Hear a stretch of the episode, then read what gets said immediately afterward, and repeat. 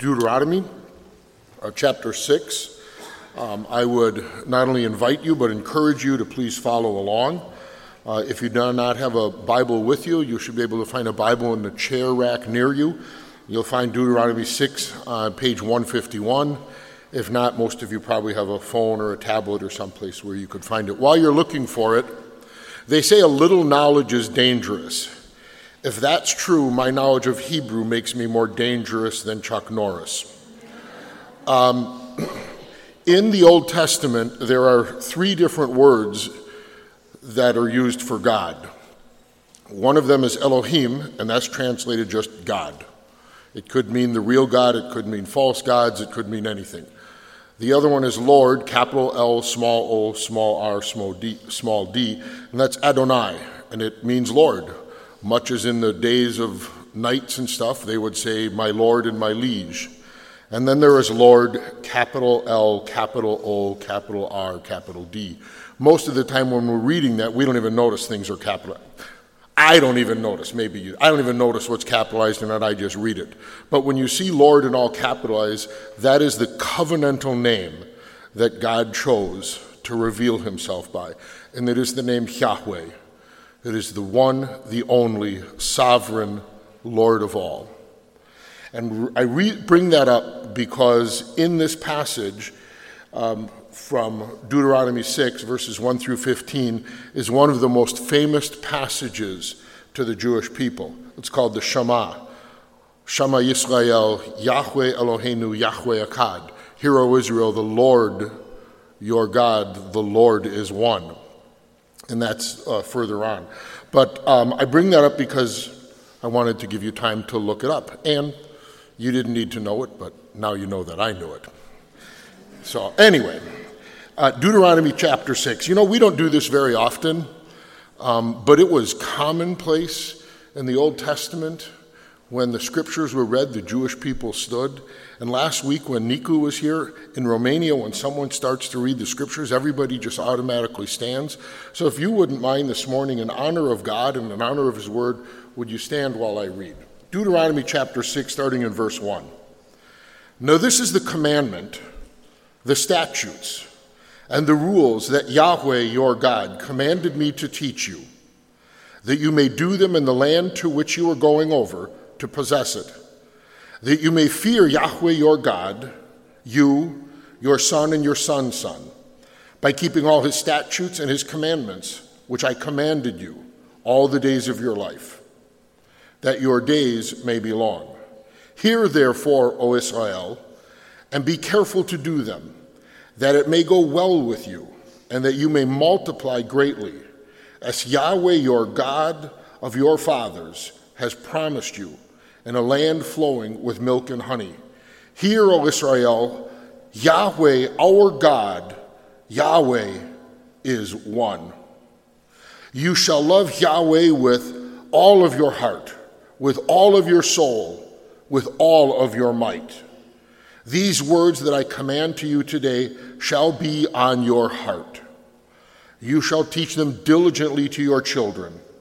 You shall talk of them when you sit in your house, when you walk by the way, when you lie down, when you rise.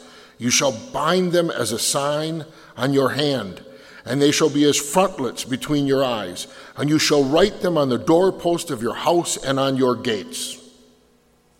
And when Yahweh your God brings you into the land that he swore to your fathers, Abraham, Isaac, and Jacob, to give you, with great and good cities that you did not build, and houses full of good things that you did not fill, and cisterns that you did not dig, and vineyards and olive trees that you did not plant.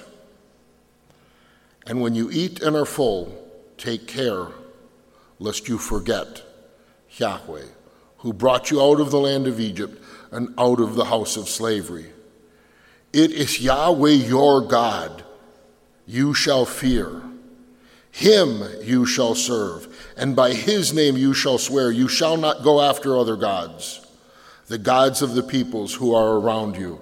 For Yahweh your God in your midst is a jealous God, lest the anger of Yahweh your God be kindled against you, and he destroy you from off the face of the earth. Here ends the reading of the most holy, sacred word of the sovereign.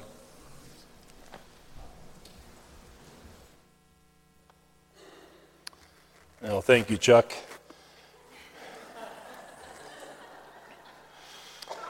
I'd like for you to uh, open your Bibles, if you would, to Psalm 34. Uh, we read from Deuteronomy chapter 6 as we began, um, because we see in that text of Scripture teaching that your love for God, the commands of God, should be upon your heart, and when they are upon your heart, you are to impress them upon the hearts of your kids um, and the next generation. Psalm 34 has that idea, and we're going to spend some time in Psalm 34 together this morning. But it is a great joy to be together for worship this morning. We're here in response to the grace of our Heavenly Father given to us in His Son, and it is by grace alone, through faith alone, in Christ alone that we're forgiven and we are counted righteous. Um, we're reminded that the Holy Spirit dwells with us, teaching us, transforming us, comforting us, empowering us, and keeping us. God dwells with us by His Spirit, and what a great joy that is. God, God speaks to us today through His Word, and because of that, we want to listen to Psalm 34. I'll read that in just a bit, but first, um, I want to give you a little bit of background of this psalm, and, and then we'll read it. So, Saul is still functioning as king of Israel, but his days were limited. God had rejected Saul as king because of his wicked heart, because of his disobedience, and God had instructed Samuel, the prophet, to anoint David to be king. God's favor was on David. God used David, in fact, to bring much good to Israel. You remember David killed Goliath. You also remember how David led Israel in many victory battles many times. In 1 Samuel chapter 18, we're told that when David was returning from killing Goliath, the women of the city celebrated and sang, Saul has struck down thousands, but David his ten thousands. Well, when Saul heard that, uh, he became very upset. He was jealous of David and feared that David would take over his kingdom. And from that day on, Saul thought of ways to kill David. And with that in mind, we come to Psalm 34. This psalm has a heading that says this of David when he changed his behavior before Abimelech so that he drove him out and went away. So here, here's what was going on in the, the context of this psalm. Jo- Jonathan was a special friend to David, and he warned David that his father, King Saul, was actively seeking to kill him. John, Jonathan told him to flee for his life, and there wasn't much time, so David fled alone. We learn in 1 Samuel 21 that when David fled, he went alone to Ahimelech, the priest of Nob. And here he got bread uh, to eat, and Ahimelech gave him Goliath's sword, which was the only weapon in his possession. Then David went to Gath uh, which was one of the Philistine cities. And remember that he killed Goliath, the Philistine, and the Philistines were routed on that day. And now David went there to get away from Saul. But while there, the servants of the king of Gath spotted David and said, Hey, isn't this David, the one famous for killing tens of thousands of Israel's enemies. And again, David is alone. His life is obviously vulnerable at this very moment. He was not prepared to fight against all of the Philistines that day. He had no other men with him. And so, verse 13 of 1 Samuel 21 says this He changed his behavior before them and pretended to be insane in their hands and made marks on the doors of the gate and let his spittle run down his beard. So he acted like a madman. It proved, in fact, to be a brilliant strategy. Uh, when the king of Gath saw David's behavior, they thought he was a madman and lost his mind, and they, they ignored him and they let him go. And Psalm 34 was written by David when he had time to reflect on that experience. And as he did that, listen to how he credited God for delivering him that day, both from Saul and from the king of Gath. Psalm 34, the heading says, Of David, when he changed his behavior before Abimelech, so that he drove him out and he went away. Verse 1 I will bless the Lord at all times, his praise shall continually be in my mouth. My soul makes its boast in the Lord. Let the humble hear and be glad. Oh, magnify the Lord with me, and let us exalt his name together. I sought the Lord, and he answered me and delivered me from all my fears. Those who look to him are radiant, and their faces shall never be ashamed. This poor man cried, and the Lord heard him and saved him out of all of his troubles. The angel of the Lord encamps around those who fear him and delivers them. Oh, taste and see that the Lord is good. Blessed is the man who takes refuge in him. Oh, fear the Lord, you his saints, for those who fear him shall have no lack. The young lions suffer want and hunger, but those who seek the Lord lack no good thing. Come, O children Listen to me. I will teach you the fear of the Lord. What man is there who desires life and loves many days that he may see good? Keep your tongue from evil and your lips from speaking deceit. Turn away from evil and do good. Seek peace and pursue it. The eyes of the Lord are toward the righteous, and his ears toward their cry. The face of the Lord is against those who do evil, to cut off the memory of them from the earth. When the righteous cry for help, the Lord hears and delivers them out of all of their troubles. The Lord is near to the brokenhearted and saves the crushed in spirit. Many are the afflictions of the righteous, but the Lord delivers him out of them all. He keeps all of his bones, not one of them is broken. Affliction will slay the wicked, and those who hate the righteous will be condemned. The Lord redeems the life of his servants. None of those who take refuge in him will be condemned. Do, do you notice David's desire was to praise the Lord at all times? Not, not just when God gave him the victory over Goliath, but also when Saul was pursuing his life, trying to kill him. Even when David was fleeing for his life, he was praising the Lord because he trusts the Lord to be with him and to help him in those very times.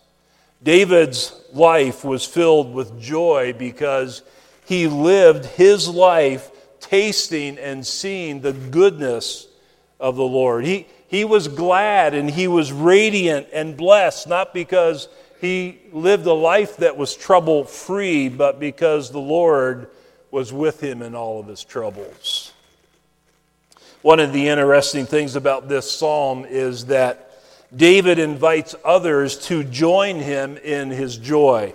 Uh, verse 3 says, Oh, magnify the Lord with me, and let us exalt his name together. Verse 8 says, Oh, taste and see that the Lord is good. Verse 9 says, Oh, fear the Lord, you his saints. Verse 11 says, Come, O children, listen to me, and I will teach you the fear of the Lord. David found a treasure in the Lord, and he wants others to enjoy that treasure with him. That really is the heart of disciple making. Which brings me to today, Father's Day. Being a Christian father is really being a disciple maker. God wants to work through you as fathers to influence your children to learn from and follow Jesus. We, we don't have to make it more difficult than it really is. And in this way, I want to encourage fathers today. Fathers, persuade your children to share your joy. There, there are, in fact, many things a father does to influence his children, but I want to suggest that the greatest influence a father can have on his children is simply to love Jesus more than anything and to lead his children to do the same. Psalm 34 gives us some very practical helps for doing that very thing. And the first thing that we see David do is to speak well of the Lord. Verse 1 through 3 I will bless the Lord at all times, his praise shall continually be in my mouth. My soul makes its boast in the Lord. Let the humble hear and be glad. O magnify the Lord with me, and let us exalt his name together. David begins this psalm with a commitment to bless the Lord or to speak well of the Lord, and to do that at all times. Not just on the mountaintops, but also in the deep, dark valleys of life. David wanted the Lord to be the focus of his life and words. David says that because David says that because again and again he experienced the Lord's deliverance. In this situation, King Saul was attempting to take David's life. Saul was pursuing David for no good reason. Actually, it was because of his jealousy. Saul had already thrown his spear at David twice, trying to pin him against the wall. But David escaped, and now Jonathan warned David of Saul's new plan to kill him. David quickly fled for his life. But he left without food or provisions. He left with no sword. He was vulnerable. He was alone, but God provided food and a sword through Ahimelech the priest. And then, when the people of Gath recognized David, he pretended to be a madman, and through that, he escaped. And for David, problems became an opportunity to experience more help and comfort comfort from the Lord. Problems didn't mean that God had abandoned him. Rather, problems meant that God would come to his rescue yet again. Therefore, it was absolutely fitting for David to bless the Lord at all times. It was um, always fitting to speak well of the Lord. Continually, the Lord's praise would flow from his mouth. David's confidence and hope in life was because of the Lord. David was not self confident and sure of himself. David's sense of well being and identity were wrapped up in the Lord's care and favor in his life. David wasn't proud, he was humble. And it was that humility that enabled David to see the greatness of Yahweh. Not, not himself, but Yahweh. And that's why David says to all in verse 3 Oh, magnify the Lord with me, and let us exalt his name together. The summer before Shelley and I were married, I worked as a counselor at Camp Hebron in Halifax, Pennsylvania. And I drove home from the camp at the end of the summer in my 1968 Volkswagen Bug. Um, and just after it got dark on the Pennsylvania Turnpike, I crossed the bridge and my left rear tire fell off. Um, I looked in the mirror, I saw sparks flying, and the belly of this bug was resting on the road. Now, I was a young Christian, and this was really the very first time in my life that I faced a problem like that without my earthly dad being able to come to the rescue. And what I remember so distinctly about that experience, so this was before cell phones, uh, this was before any way to be able to communicate from the side of the road. But I remember distinctly what what was significant about that event in my life was before I got out of the vehicle, I prayed. I cried out to God. It's dark outside. I'm in the middle of the Pennsylvania Turnpike. And I prayed. I turned to Jesus and called out to him for help. Now, I walked to the nearest service center a couple of miles away to see if they had any tools that would be able to help me. And as I was walking into the service center, I got caught in the entry doors with this motorcycle gang coming out. There was probably 20 or 25 guys. They looked pretty rough. Uh, you know, big, huge beards, leather vests, t shirts, tattoos. And I had this t shirt on that said, Lift Jesus higher. And I'm stuck in the middle. I'm trying to get in and they're trying to get out. And the one guy said, Hey, look at that guy's shirt. And I'm thinking, I'm a goner. This is it. And, and they went, Look, we're Christians. And they had t shirts that said, Ye must be born again, and various things like that. Um, God surprised me. Um, I was fearful God surprised me and God rescued me, and in a very significant way, in a time in my life as a young believer where I couldn't just say, Dad, you need to come fix this. I, I had to cry out to the Lord and trust the Lord, and He enabled us to get the car fixed, and I made my journey home safely. The next day, I proposed to Shelley and uh, she became my wife a number of months later, so um, all is good, right? But it was a significant time in my life. Again, it was because I sought the Lord in my troubles. And that's what David did in verses 4 through 7. Seek the Lord. Uh, David says, I sought the Lord and he answered me. He delivered me from all of my fears. Those who look to him are radiant, and their faces shall never be ashamed. This poor man cried, and the Lord heard him and saved him out of all of his troubles. The angel of the Lord encamps around those who fear him and delivers him. This is why David blessed the Lord and praised the Lord and magnified the Lord. In life, you will experience many problems.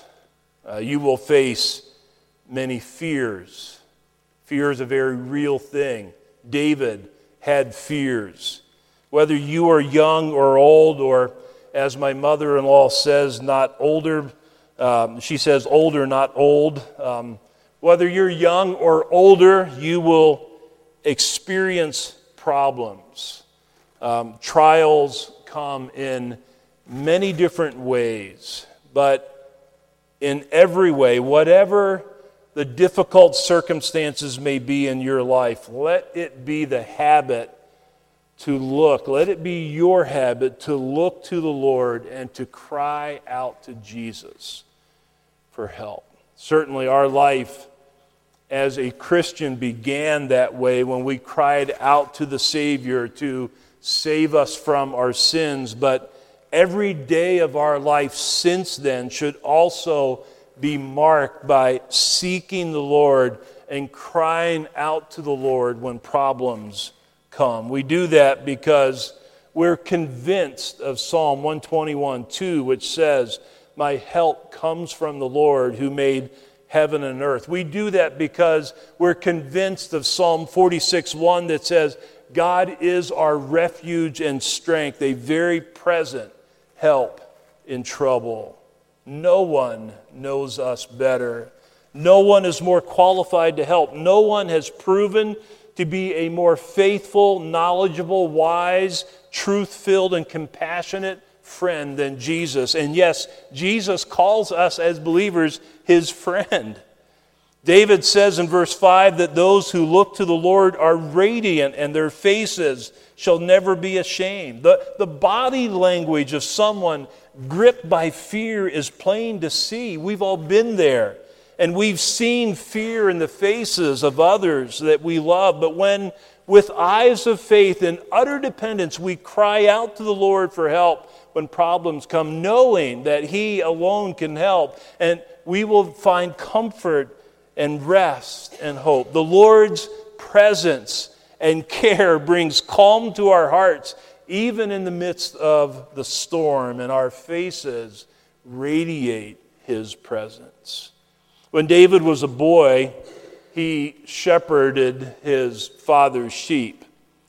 And we're told in the scriptures that when lions and bears attacked the sheep, David killed them with his hands. But in 1 Samuel chapter 17 verse 37, David credits the Lord who delivered him from the paw of the lion and the paw of the bear. When, when David killed Goliath, he did it only with the power and strength of the Lord. David started as a, at a young age crying out to the Lord for help. And again and again, it was the Lord who delivered him. Jesus is the one who delivers us from all of our troubles. Cry out to him. That was David's experience, and he wants it to be yours also. That is why he says in verses 8 through 10, Oh, taste and see that the Lord is good. Blessed is the man who takes refuge in him. Oh, fear the Lord, you his saints, for those who fear him have no lack. The young lions suffer want and hunger, but those who seek the Lord lack no good thing. If you seek the Lord, you won't be disappointed. I'm convinced of that. I've experienced that, but I also need personally to rehearse that truth in my own life again and again because we get distracted. We can look elsewhere. David says, Oh, taste and see that the Lord is good. Blessed is the man who takes who makes the Lord his refuge. People will often let you down, but Jesus will never disappoint. Maybe you have a child or a loved one that's facing a problem, they need help, um, but they're looking for help in all of the wrong places. Maybe you, like me, find yourself praying for them, asking our Father to open their eyes to see His goodness, to see the beauty and the infinite worth of Jesus. David says, Oh, taste and see that the Lord is good. Blessed is the man who makes the Lord his refuge. You won't be disappointed. In verses 11 through 14, David imparts some wisdom. David teaches you to fear the Lord. Verse 11 Come, O children, listen to me, and I will teach you the fear of the Lord. What man is there who desires life and loves many days that he may see good? Keep your tongue from evil and your lips from speaking deceit. Turn away from evil and do good. Seek peace and pursue it. The eyes of the Lord are toward the righteous, and his ears toward their cry. The face of the Lord is against those who do evil, to cut off the memory of them from the earth. The fear of the Lord includes fear of the Lord includes a bit of being afraid. After all, God is all powerful and holy and just. He is the judge, but being, a, being uh, having a, a fear of the Lord is more of a holy reverence and, and all of the greatness of God, something that you have experienced in salvation and in past experiences of being delivered by the Lord. Uh, Tony mentioned Isaiah 6. That was the, uh, um, uh, Isaiah's experience. And when he caught a glimpse of the greatness of God, he he was undone, but God met him with mercy and provided atonement for his sin. This fear of the Lord will move you to obey and worship him, even, or I should say, especially when you experience problems, the problems of life. That's the context of this psalm. And then in verse 12, David basically asks, do you, do you desire God's best in your life? Again, he asks that in the context of speaking wisdom into our lives when we face problems. And David then gives two primary pieces of advice or wisdom.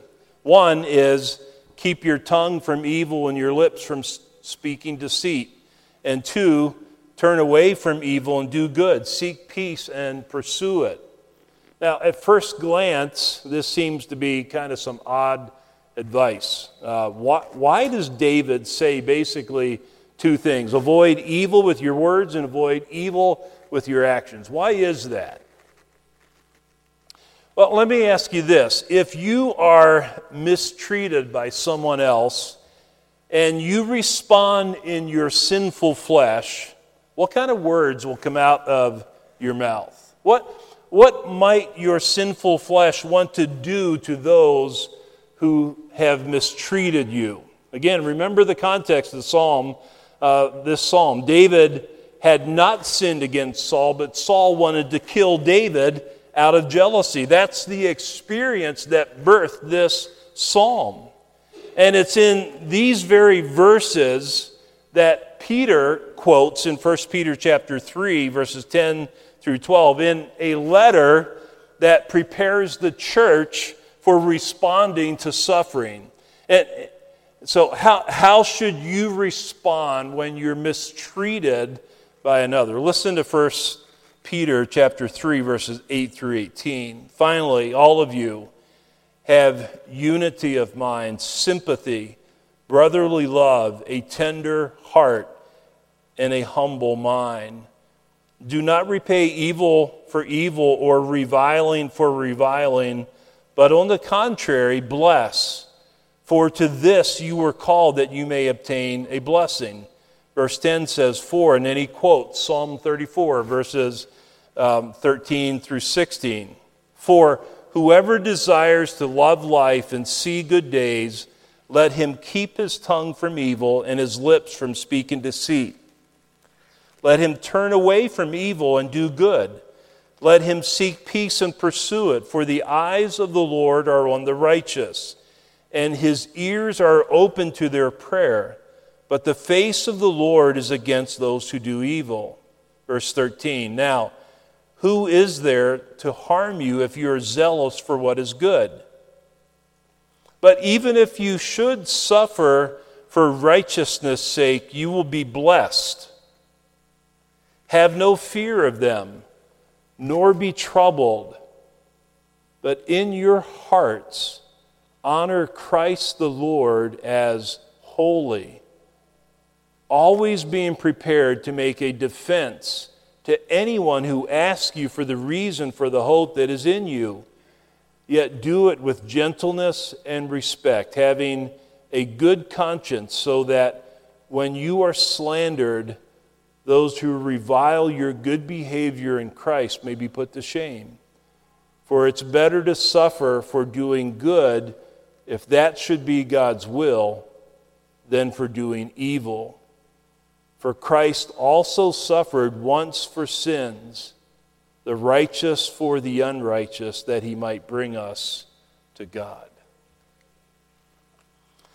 One more thing that we learn from verses 17 through 22 in times where we are in the midst of a period of suffering, we need to rehearse the blessings of the Lord. Verse 17 speaks of one of them. When the righteous cry for help, the Lord hears and delivers them out of all of their troubles. So the Lord hears the cry of the righteous. Now, because we're justified by faith, not works, we have peace with God. By faith in Jesus, we stand forgiven and we're counted righteous in Christ. And because of this, we stand in his favor or in his grace. Jesus has opened a way for us to approach God. The Lord hears the cry of the righteous. So cry out to him. Verse 18 The Lord is near to the brokenhearted and saves